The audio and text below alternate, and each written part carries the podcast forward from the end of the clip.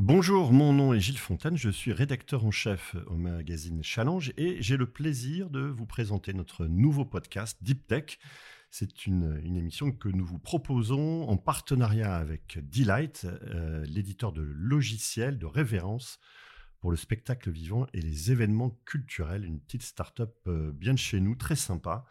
Euh, et voici le, le, principe de ce nouveau rendez-vous. Pendant 30 minutes, on parle d'innovation de rupture, de technologie profonde, de deep tech, donc, et de tout ce qu'elles impliquent sur nos modes de vie. On décrypte les tendances, on va au fond des choses. Et pour m'aider dans ce travail de défrichage, je suis accompagné d'un spécialiste de la tech, Guillaume Payan, ingénieur, entrepreneur, investisseur. Bonjour Guillaume. Bonjour Gilles. Et notre invité euh, est une star du capital risque, Edouard Kuckerman, entrepreneur, investisseur, cofondateur et managing partner de Catalyst Investment, l'un des plus gros fonds de capital risque israélien. Bonjour Edouard. Bonjour. Alors Guillaume, de quoi allons-nous parler aujourd'hui? Eh ben, Aujourd'hui, nous allons parler de venture capital et aussi d'Israël et de cet écosystème unique euh, qui, est, qui, est, cet État. Et voilà, et eh bien écoutez, Deep Tech, c'est parti. Deep Tech, Deep Tech, Deep Tech, le podcast au cœur de l'actualité technologique. Exceptionnellement, je voudrais euh, dire euh, un petit mot, remercier chaudement Edouard Kuckerman euh, d'être avec nous dans un contexte un peu particulier, puisque nous enregistrons cet épisode quelques jours après l'attaque du Hamas sur Israël. J'imagine que vous avez aussi un petit peu l'esprit ailleurs, votre famille est là-bas sur place en Israël. Et je laisse Guillaume reprendre le cours normal de cet épisode. merci Gilles. Alors aujourd'hui, nous allons parler du, monde du venture et de l'investissement en Israël particulièrement. Donc merci beaucoup Edouard d'être avec nous. Euh, pour commencer cet épisode, est-ce que vous voulez bien vous présenter? Oui, alors je suis euh, d'origine française, mais je me suis installé en Israël il y a 40 ans. Euh, après des études d'ingénieur et un service militaire en Israël, j'ai créé en 93 un des trois premiers fonds de venture capital euh, et c'était euh, le début de l'industrie, une aventure euh, passionnante pour moi en tout cas. j'ai eu la chance également de coter mon premier fonds en 97 à Mais Paris. Mais il y avait des startups à l'époque? Très peu, puisqu'on n'était que trois fonds et que c'était des tout petits fonds de 10 millions de dollars à peu près de, de taille. j'ai eu la chance donc de coter ce premier fonds à Paris en 97 qui m'a permis également de créer une banque d'affaires, qui est aujourd'hui la plus grande banque d'affaires hein, en termes de montant levé d'équipe en Israël. Et donc on couvre l'écosystème assez bien. On a plus de 10 milliards de dollars qu'on a levés pour des sociétés de high-tech israéliennes. Et dans l'activité du fonds, on investit principalement aujourd'hui dans des sociétés mûres, euh, de deep tech, avec quelques unicornes dans notre portefeuille. Comment s'est passé d'ailleurs ce développement très rapidement de, la tech israélienne? Vous arrivez en 93, il y a peu de startups, peu de fonds, et aujourd'hui Israël est un, des pays dominants en fait dans le, monde de la tech. Oui, alors à l'époque, quand j'ai euh, démarré mon premier fonds, c'était l'industrie était inconnue, donc euh, j'ai suite à mes, j'étais à l'INSEAD, j'avais prévu, j'avais présenté un business plan pour créer un fonds en Israël. J'ai eu la chance de convaincre certains investisseurs locaux israéliens et euh, ils m'ont fait confiance. J'étais à l'époque tout jeune euh, et euh, cette industrie a beaucoup évolué puisqu'aujourd'hui on est passé donc de 3 fonds en 93 à 380 fonds locaux plus une centaine de fonds internationaux. Il y a plus de l'année dernière il y a eu plus de 25 milliards de dollars investis par des fonds dans la high-tech israélienne. En termes de taille, ça positionne Israël comme le deuxième pays au monde dans l'industrie du venture après les États-Unis. Euh, évidemment, en termes d'investissement per capita, Israël est le numéro un mondial, avec euh, aujourd'hui plus de 90 licornes euh, sur le marché israélien, ce qui est, je pense, un nombre de licornes qui est supérieur à l'ensemble des licornes dans toute l'Union européenne réunie. Vous pouvez nous en citer deux ou trois un peu emblématiques? Bah, je, vais me permettre de citer les sociétés de mon bah, portefeuille. bien sûr.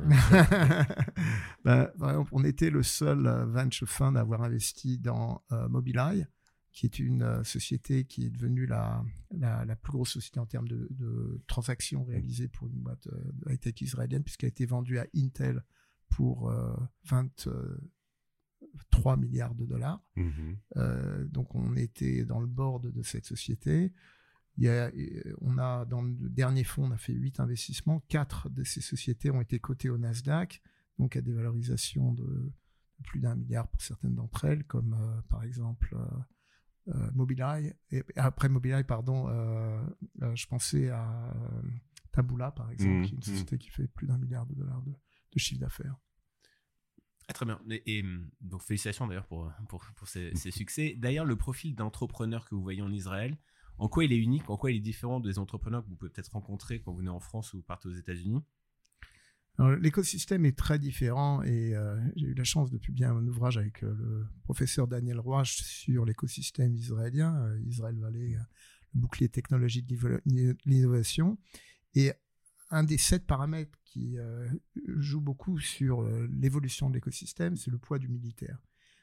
donc ça, c'est un élément très différenciateur par rapport à tous les autres Silicon Valley dans le monde. et donc, je je mentionnais Mobileye, par exemple.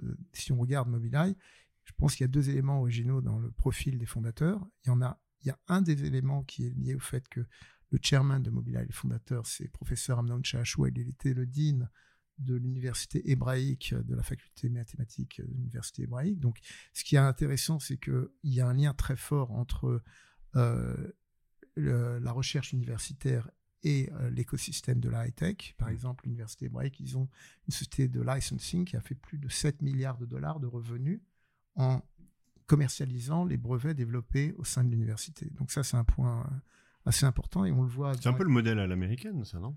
Ça ressemble un petit peu, mais disons que les sociétés de licensing sont beaucoup plus euh, agressives et il y a un lien très étroit entre les professeurs et le monde des startups en mmh, Israël. Mmh. Donc ça, c'est peut-être euh, culturel. C'est hmm. culturel. Et puis, peut-être un autre élément par rapport au système américain, c'est que nous, on a la chance d'avoir un taux d'ingénieurs qui est le plus élevé au monde, qui est deux fois plus élevé qu'aux États-Unis. Euh, il y a eu également l'impact de l'immigration qui a eu de ce qu'on appelle euh, l'ancienne Union soviétique, puisqu'on a eu droit à une immigration d'un million de personnes, et 37% d'entre eux sont venus avec un diplôme académique d'ingénieur. 64% hmm. d'entre eux étaient venus avec un, un, diplôme académique, ce qui était à l'époque, dans les années 90, ça représentait une augmentation de la population de 20% de la population israélienne. Et évidemment, cette immigration a eu un impact très positif sur le développement de l'écosystème. Il y a un deuxième élément qui est également très typique de, de, de l'entrepreneur moyen, c'est que toute personne en Israël euh, euh, sert au sein de l'armée au moins trois ans. Euh, pour les officiers, c'est même plus. Euh, des gens comme moi, euh, on sert à peu près un mois par an en tant que mmh, mmh. réserve, en tant qu'officier de réserve. Moi, je l'ai fait jusqu'à l'âge de 50 ans. Et donc, il y a un lien très étroit avec euh, tout l'écosystème militaire et le développement militaire en particulier. Par exemple, la, société Mobileye, je pense case study, il y a 300 ingénieurs qui sont à Jérusalem, qui viennent presque tous de la même unité de recherche de l'armée. Et quand on a investi dans Mobileye, Mobileye fait euh, C'est quoi cette unité de recherche? C'est la fameuse unité euh, Alors, c'est une division de l'unité du 1200, mmh. effectivement.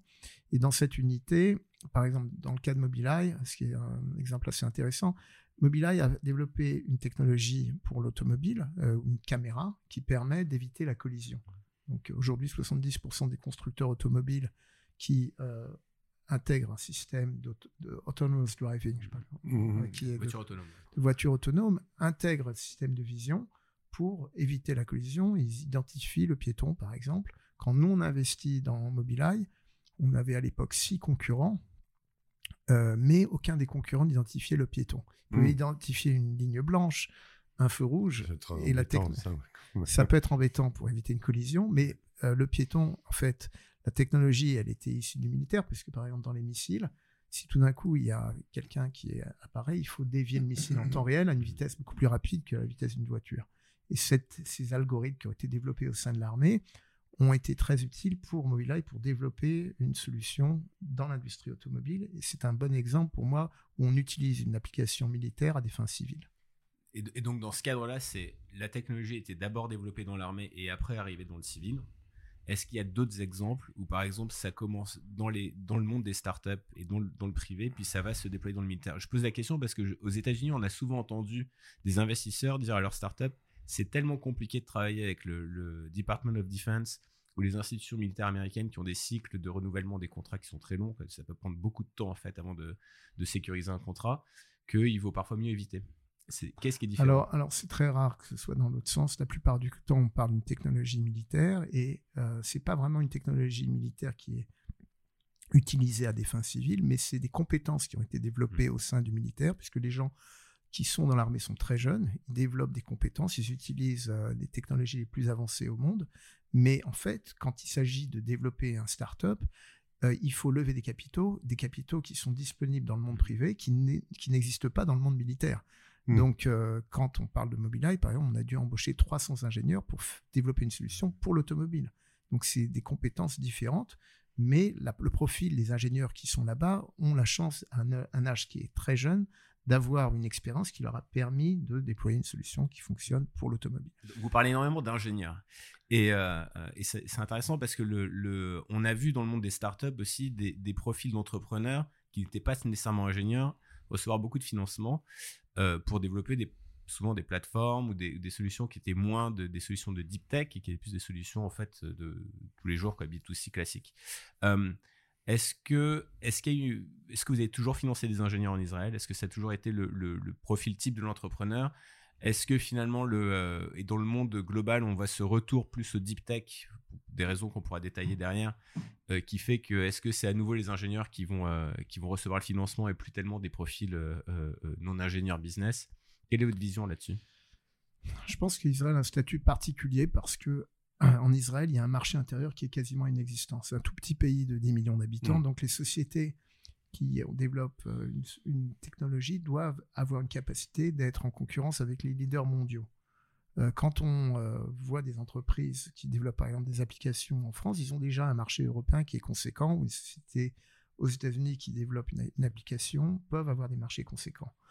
Alors qu'une société israélienne doit avoir un avantage compétitif qui leur permettent euh, de rentrer sur des marchés internationaux. Alors, euh, par exemple, la première licorne, j'ai mentionné qu'il y a plus de 90 mhm. licornes, mais la première licorne, c'était en 2013 seulement. Euh, c'était Waze, hmm. qui était la première licorne israélienne. À l'époque, ils avaient deux, trois concurrents, mais ils avaient l'algorithme le plus avancé et qui était, le plus, qui était le plus efficace, qui leur a permis. On a tous gagné un temps fou grâce à Waze, d'ailleurs. ben, j'en doute pas. Mais moi j'avais une question sur le justement le un plus un peu sur le, mode de sortie de ces startups parce que vous créez des, des, pépites incroyables. Vous avez mentionné quelques-unes de ces de ces licornes dans la deep tech. Hein, C'est-à-dire que c'est pas des plateformes quoi. C'est pas la, la dernière appli qui va vous permettre de vous faire livrer la pizza plus vite. Euh, il y a un autre pays, petit pays, euh, qui, est, très bon aussi là-dedans, c'est la, Corée du Sud. Petit pays euh, avec un marché, voilà, qui, une fois qu'on a fait le tour de la Corée, il faut trouver ses, marchés ailleurs, qui lui a créé des géants industriels euh, dans tous les domaines, que ce soit euh, aussi bien dans les chantiers navals que dans l'électronique grand public ou le software. Ils ont leur propre, euh, ils ont leur propre site de, enfin leur propre Google, leur propre Facebook, etc. Pourquoi est-ce qu'Israël n'arrive pas à créer un géant technologique dans la deep tech, notamment, enfin, dans, soit dans la dans tech ou dans ou, dans la cyber ou, À chaque fois, on a l'impression que ces boîtes se font racheter, généralement par des mmh. boîtes américaines je, pense qu'il y a des points en commun entre, par exemple, la Corée du Sud et Israël. Mm. C'est des pays qui sont menacés euh, dans un environnement qui est difficile, mais quand même, il y a des points qui les différencient. Il y a un marché quand même intérieur assez important en Corée, mais mm. également un marché régional qui est important. Nous, on n'a mm. pas vraiment un marché régional parce que les, pays limitrophes n'ont pas un besoin de technologie marqué comme euh, c'est le cas en Asie. Euh, et puis, quand on parle de géants, il faut également, moi je me rappelle à l'époque, on me disait comment se fait-il qu'il n'y a pas de Nokia en Israël hmm. et comment ça se fait qu'on a euh, en Israël effectivement, c'est euh, considéré comme euh, la startup nation et pendant longtemps on nous critiquait parce que justement on créait pas des géants. Il faut savoir quand même que quand on parle de licorne, c'est des entreprises qui sont devenues des leaders mondiaux dans leur secteur. Hmm tu parlais de la de la de l'agriculture par exemple. Il y a une société comme Netafim qui fait du drip irrigation de, de l'irrigation mmh. goutte à goutte qui est devenu le leader mondial. Alors c'est vrai qu'ils sont fait mmh. racheter par un groupe mexicain pour plusieurs milliards de dollars mais c'est une société qui a démarré en 67 et qui a euh, eu euh, la chance de devenir le, plus grand groupe mondial dans le secteur. Donc il, y a de la même manière par exemple dans le domaine de la désalinisation euh, il y a de, multiples euh, exemples d'entreprises qui sont devenues des leaders mondiaux, même si, euh, parce qu'il n'y avait pas un marché intérieur, ce n'est pas nécessairement des sociétés qui vont jusqu'au consommateur final. Mmh. Parce qu'on n'a pas un marché local qui nous permette d'aller jusqu'au consommateur final et que souvent, on se fait racheter parce qu'il y a des grands groupes internationaux, en particulier des groupes américains, qui ont la capacité de faire une distribution mondiale pour ces produits. Mhm. Et on a l'impression que c'est, enfin, justement, petit pays, euh, sans, verser dans le cliché, mais on a l'impression que tout le monde se connaît hein, un peu quand même, euh, mhm. Tel Aviv et Jérusalem ou Haïfa, et, et que euh, ben, vous, en tant qu'investisseur, vous connaissez bien les professeurs, que ce soit au Technion de Haïfa ou, ou, à Jérusalem, et, et, que finalement, vous savez sur quel projet ils travaillent, sur quel projet travaillent leurs étudiants. C'est-à-dire que vous arrivez à remonter en amont la chaîne peut-être plus facilement qu'un investisseur européen ou américain? Ah, Je pense que le métier de venture, c'est un métier qui est en fait très local. Pour être euh, franc, il est très difficile, je pense, pour un, pour un investisseur israélien hmm. de, de, trouver des opportunités en France. Parce qu'il faut connaître euh, non seulement l'écosystème, il faut connaître euh, les individus, parce qu'on a mis sur des personnes finalement.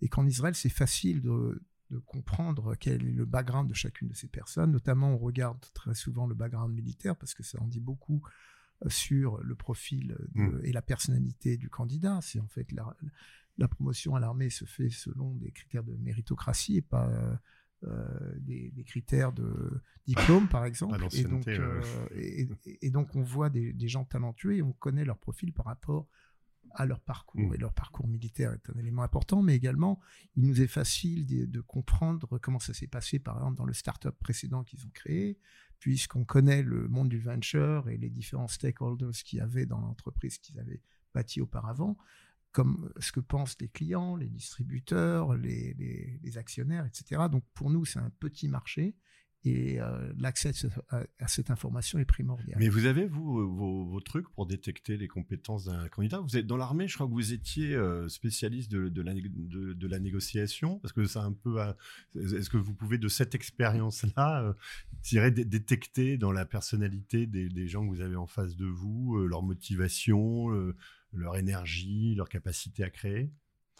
Je pense que quand on, je demande à un entrepreneur ou même à un employé quel est son un candidat dans l'entreprise, son parcours, je pense qu'on apprend beaucoup sur le profil de ce candidat par rapport au parcours qu'il a eu dans l'armée, notamment en termes de, de, capacité de gestion, euh, de si euh, il vient de l'armée de l'air ou de l'armée de terre, ça en dit beaucoup sur le profil du candidat. oui, c'est bien. Par exemple, je vous donne un exemple. Dans notre fonds, on est trois managing partner. Mm. Yair Shamir, qui était le chef de la technologie à l'armée de l'air, qui était pilote et, qui, qui, était d'ailleurs le chairman de IAI, la plus grosse société mm. militaire qui a quitté notre fonds pour être ministre pendant trois ans. Mais venant de l'armée de l'air et étant responsable de technologie de l'armée de l'air, il avait la chance d'avoir accès aux meilleures technologies qui, qui étaient développées mm. au sein de l'armée de l'air et une capacité analytique hors du commun. Euh, et également, comme beaucoup de pilotes, ils ont une vue d'ensemble euh, à 10 000 pieds qui lui permet de voir euh, très vite les, opportunités, les problèmes, etc. Euh, mm. Mon deuxième partenaire, il venait de l'intelligence. Donc, il mm. avait une capacité d'analyse de data qui était très importante. Quand on fait un due diligence, quand on doit négocier, on doit avoir toute cette information auparavant. moi, je suis plutôt un homme de l'infanterie et mm. également de la négociation. Donc, je pense que c'est très important quand on négocie un accord de comprendre euh, également dans quel environnement on est et d'arriver à une solution constructive qui permet de nouer un lien de, confiance entre les entrepreneurs et nous en tant qu'investisseurs. Et si on est mauvais soldat, ça veut dire qu'on ne pourra pas devenir un bon entrepreneur?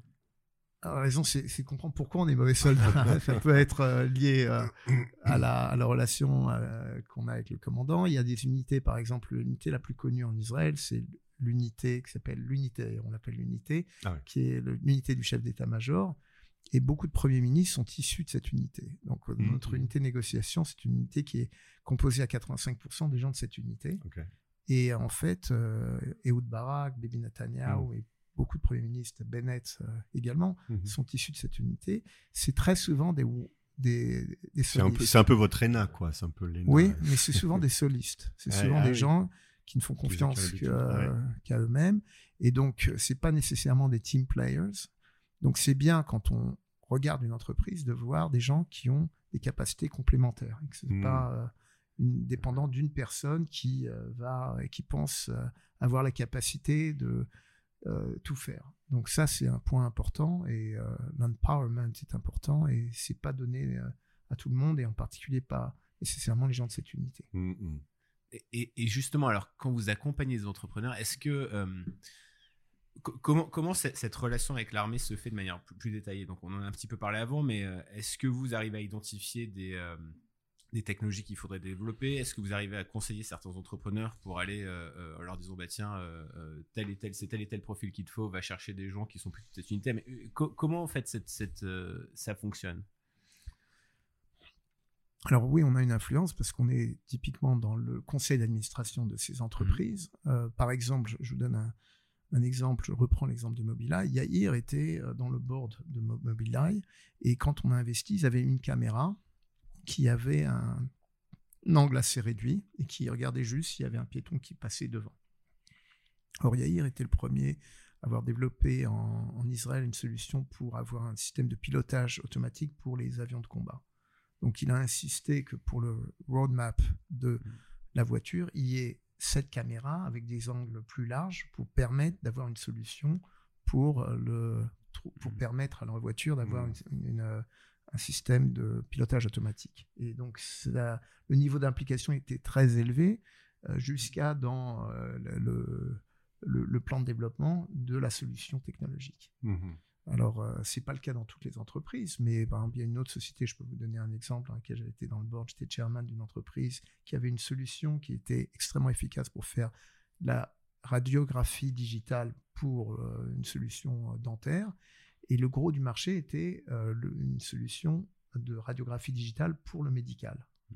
Et en fait, on a utilisé cette technologie pour un marché beaucoup plus large qui a permis à l'entreprise éventuellement de, de- de grandir très vite et de devenir un market leader jusqu'à son rachat.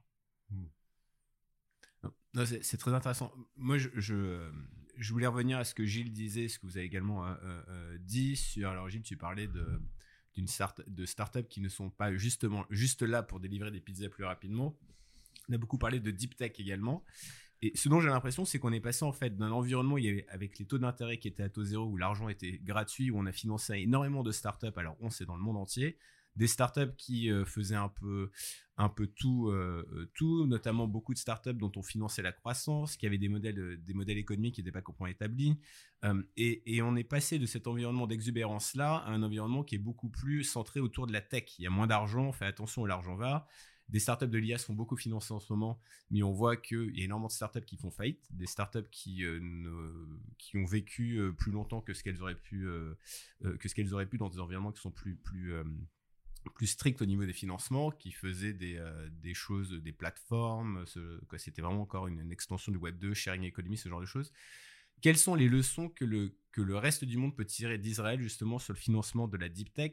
Est-ce que les entrepreneurs qui vont être financés vont, être, euh, vont avoir des profils différents? Vous parliez énormément des ingénieurs, de l'importance des ingénieurs en Israël, de ce contact avec euh, les technologies de pointe qui sont issues alors en Israël de, de, l'environnement militaire, mais qui euh, dans d'autres pays peuvent être euh, dans un contexte académique. Je pense en France de ce qui se passe au CNRS ou dans des organismes de recherche.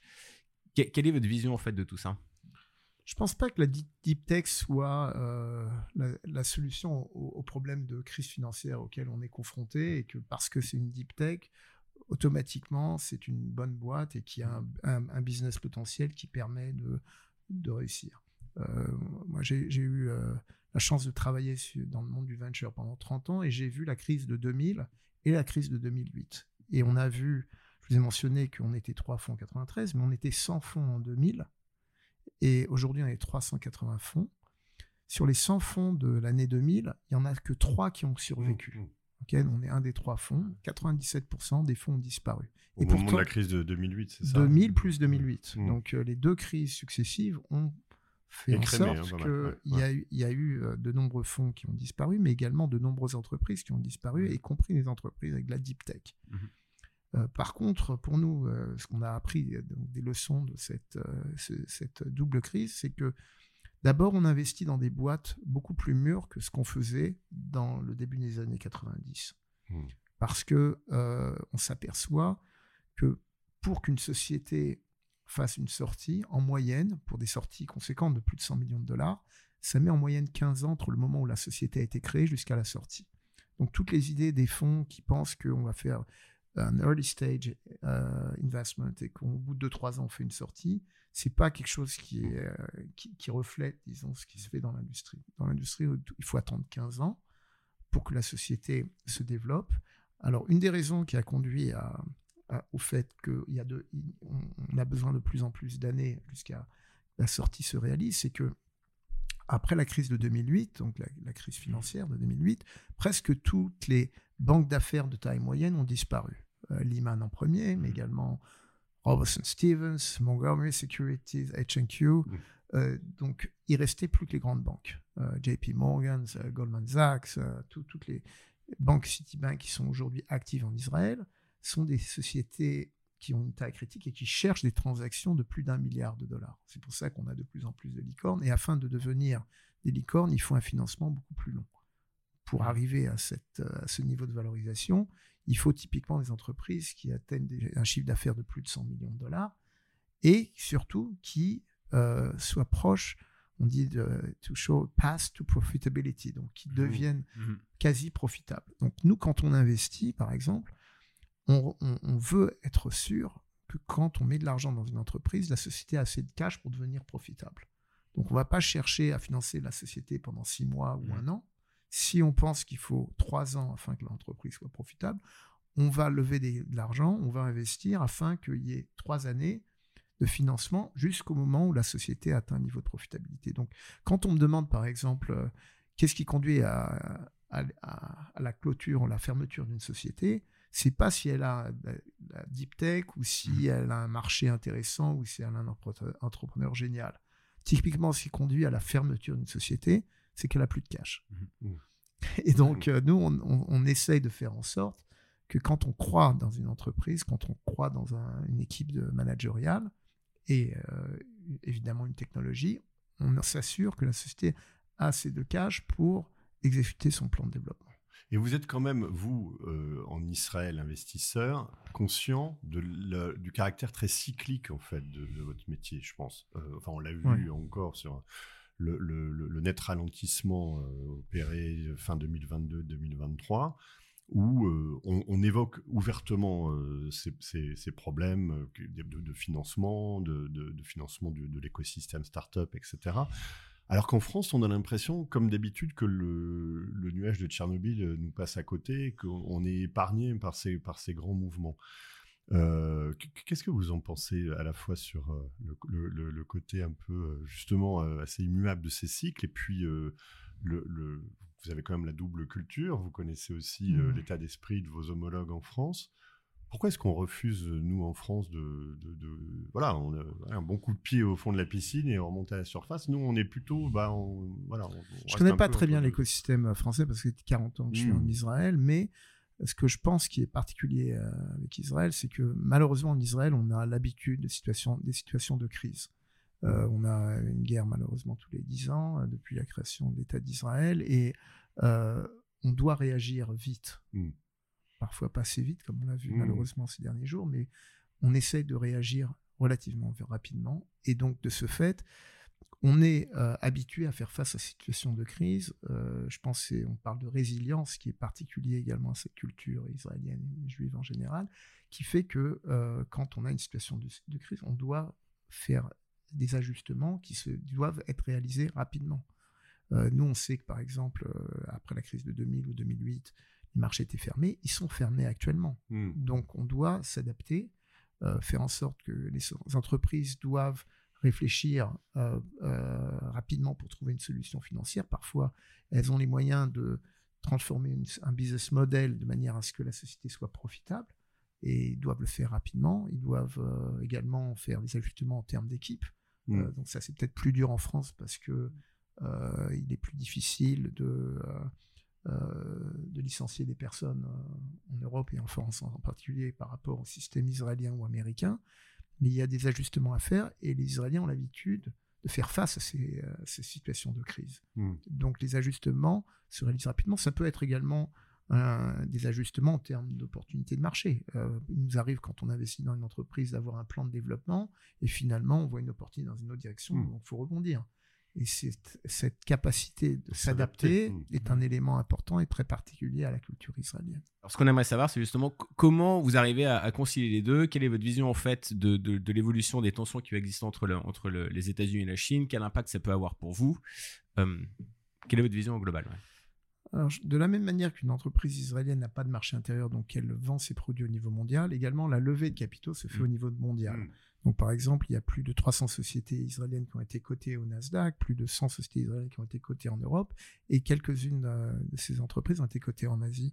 Nous, on, on pense que euh, euh, de la même manière que les sociétés doivent regarder l'ensemble des marchés mondiaux, doivent être très actifs en Europe et aux États-Unis, mais ils doivent regarder le marché chinois, qui est un marché, et indien, qui sont des gros marchés avec une croissance potentielle importante également, euh, l'Amérique euh, latine.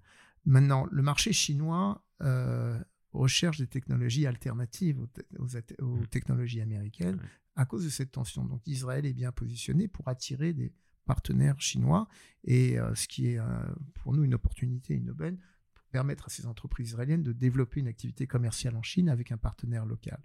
Alors c'est vrai que les choses sont devenues plus compliquées ces cinq dernières années. D'abord à cause des Américains qui euh, aujourd'hui n'aiment pas euh, euh, travailler avec une entreprise, par exemple dans la cyber security, Mm. où il y a un gros actionnaire chinois, et je peux le comprendre. Euh, également, quand on va coter une société israélienne sur le marché américain, il est mal perçu d'avoir un, un nombre d'actionnaires importants de- provenant de Chine. D'un autre côté, euh, pour nous, on a euh, énormément d'opportunités en Chine, et euh, je pense qu'on ne peut pas se mettre des œillères et de dire on ne va pas adresser notre activité commerciale sur le marché chinois. On ne va Mhm. pas se concentrer sur ce marché-là. Donc, il faut gérer ces deux mondes et on essaye de le, faire le mieux possible. Plus récemment, il est devenu difficile pour les entreprises chinoises d'investir en, Israël parce que à cause des démarches qui sont faites en Chine pour éviter la corruption, euh, il y a des mesures très strictes qui empêchent les actionnaires chinois ou les sociétés chinoises d'investir à l'étranger pour des investissements qui peuvent être perçus comme spéculatifs. Donc aujourd'hui, on voit de moins en moins de transactions de fusion-acquisition entre Israël et la Chine et de moins en moins de levées de capitaux euh, entre Israël et la Chine. Par contre, dans le passé, dans les, à peu près euh, jusqu'à les cinq dernières années, on a eu plus de 10 milliards de dollars investis par des groupes chinois sur le marché israélien. Et vous croyez que ça peut revenir, justement ça... Ça peut revenir potentiellement si euh, euh, les, euh, la régulation change du côté chinois. Et évidemment, euh, si, euh, du coup, si la relation entre la- la- les États-Unis et, et la Chine s'améliore. Mm. Mais pour l'instant, je vois pas de, à court terme une, une solution euh, euh, qui nous permettrait vraiment de d'attirer des capitaux chinois sur les, les sociétés de high-tech israéliennes euh, de manière euh, massive, comme ça a été le cas dans il y a à peu près 10 ans. Oui, bien sûr. Alors j'avais une question euh, un peu métaphysique. En en fait, est-ce que la tech et la deep tech peut tout? Et, et si, si on reconstitue ça dans le, dans le contexte de, la guerre entre Israël et le Hamas, euh, je pense que les Israéliens avaient l'impression que la technologie les protégeait justement contre ces menaces. Et on, a vu tout ça s'effondrer en l'espace de quelques heures, euh, euh, il y, a- quelques jours. Euh, quel, est, votre sentiment? Comment vous expliquez justement euh, ces, failles euh, technologiques euh, et, la, et la facilité avec lesquelles euh, les combattants du Hamas ont pu rentrer en Israël euh, et commettre euh, les actes qu'on sait C'est une question difficile, je dois dire. Et généralement, en Israël, quand on a un exercice militaire, avant d'arriver à des conclusions, on fait un débrief, ce qui est assez particulier parce que quand on fait un débrief, quand je, par exemple euh, je mène une opération, on a beau avoir des gens très jeunes, de 18 ans, qui sont, font partie intégrante de l'opération, chaque personne exprime son opinion sur les erreurs qui ont été commises, peu importe si c'est un officier important ou si c'est un jeune soldat. Et donc, on, on- on est à l'écoute. Je pense qu'il y a eu énormément d'erreurs. Aujourd'hui, c'est difficile de parler des erreurs qui ont été commises parce qu'aujourd'hui, le pays se concentre sur ce qui euh, doit être fait et donc euh, le pays s'unit, ce qui est également particulier à la culture israélienne. Quand on est en état de crise, on s'unit autour du même objectif euh, et je pense qu'il faut. euh, Il y, a, y y beaucoup de choses qui nous. euh, euh, Il y, a- il y a eu des négligences majeures qui ont été commises, mais je pense pas que ce soit le bon moment à l'heure actuelle d'en parler. Il faut analyser tout ça plus en détail et une fois qu'on aura une vision plus précise, on pourra conclure là-dessus. Je voulais revenir un instant sur les, rapports entre la Chine, les États-Unis, Israël, l'Europe. Il y a une question que je me posais, c'était qu'on voit qu'il y a énormément de, de contrôle à l'export que les États-Unis imposent alors, à leurs sociétés, mais aussi à des sociétés extra-américaines. Donc on pense à ASML par exemple, qui n'a pas le droit d'exporter certains, ou qui, est OK pour ne pas exporter certaines technologies vers, euh, euh, la Chine. Est-ce que, que vous vous imaginez en fait un monde où on va avoir deux, stack euh, deux types de technologies, une qui sera exclusivement en fait chinoise ou peut-être euh, euh, chino-indienne, et puis une autre qui sera américano-européenne. donc c'est-à-dire qu'on vivrait en fait soit on choisit un, type de technologie, soit l'autre. qu'est-ce que ça, qu'est-ce que ça a pour conséquence pour un pays comme Israël? Où on disait qu'il y a un petit peu entre les deux Je pense qu'il y, a très peu de secteurs en, Israël qui sont régulés où le gouvernement a un, un poids, une influence. Donc, il y a trois secteurs où les Américains peuvent faire euh, pression sur le gouvernement israélien parce que le gouvernement israélien a le contrôle de ces secteurs. C'est le secteur bancaire ou le secteur des assurances et des banques, donc mmh. financier. Il y a le secteur militaire euh, et euh, la télécom, mmh. où il y a une, un rôle, où, le, gouvernement a un, un rôle d'importance. Le monde de la high-tech est financé par euh, les, des investisseurs privés. Donc, nous, quand on est dans le bord d'une entreprise et qu'on a une opportunité d'exporter un produit aux États-Unis ou en Chine, on doit faire euh, ce qui est mieux pour l'entreprise. C'est notre mmh. rôle. Et si on reçoit une offre d'un acheteur américain qui est supérieure à l'offre d'un acheteur chinois, on va, on, va, au niveau du conseil d'administration accepter la meilleure offre qui, qui soit. Donc on n'est pas influencé par euh, ni l'administration américaine, ni le gouvernement chinois, euh, ni même le mmh. gouvernement israélien.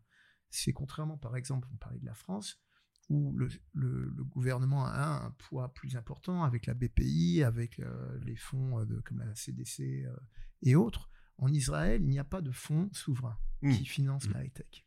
Donc, c'est le secteur privé qui détermine ce qu'on va faire et on prend une décision qui sont dans l'intérêt de l'entreprise et de ses actionnaires. Alors, euh, on va terminer par deux questions un peu plus euh, personnelles, Edouard, que hmm. va vous poser notre ami Guillaume. Alors, une première question qui était euh, qu'on pose à tous nos invités, c'est qu'est-ce qui vous tient éveillé la nuit?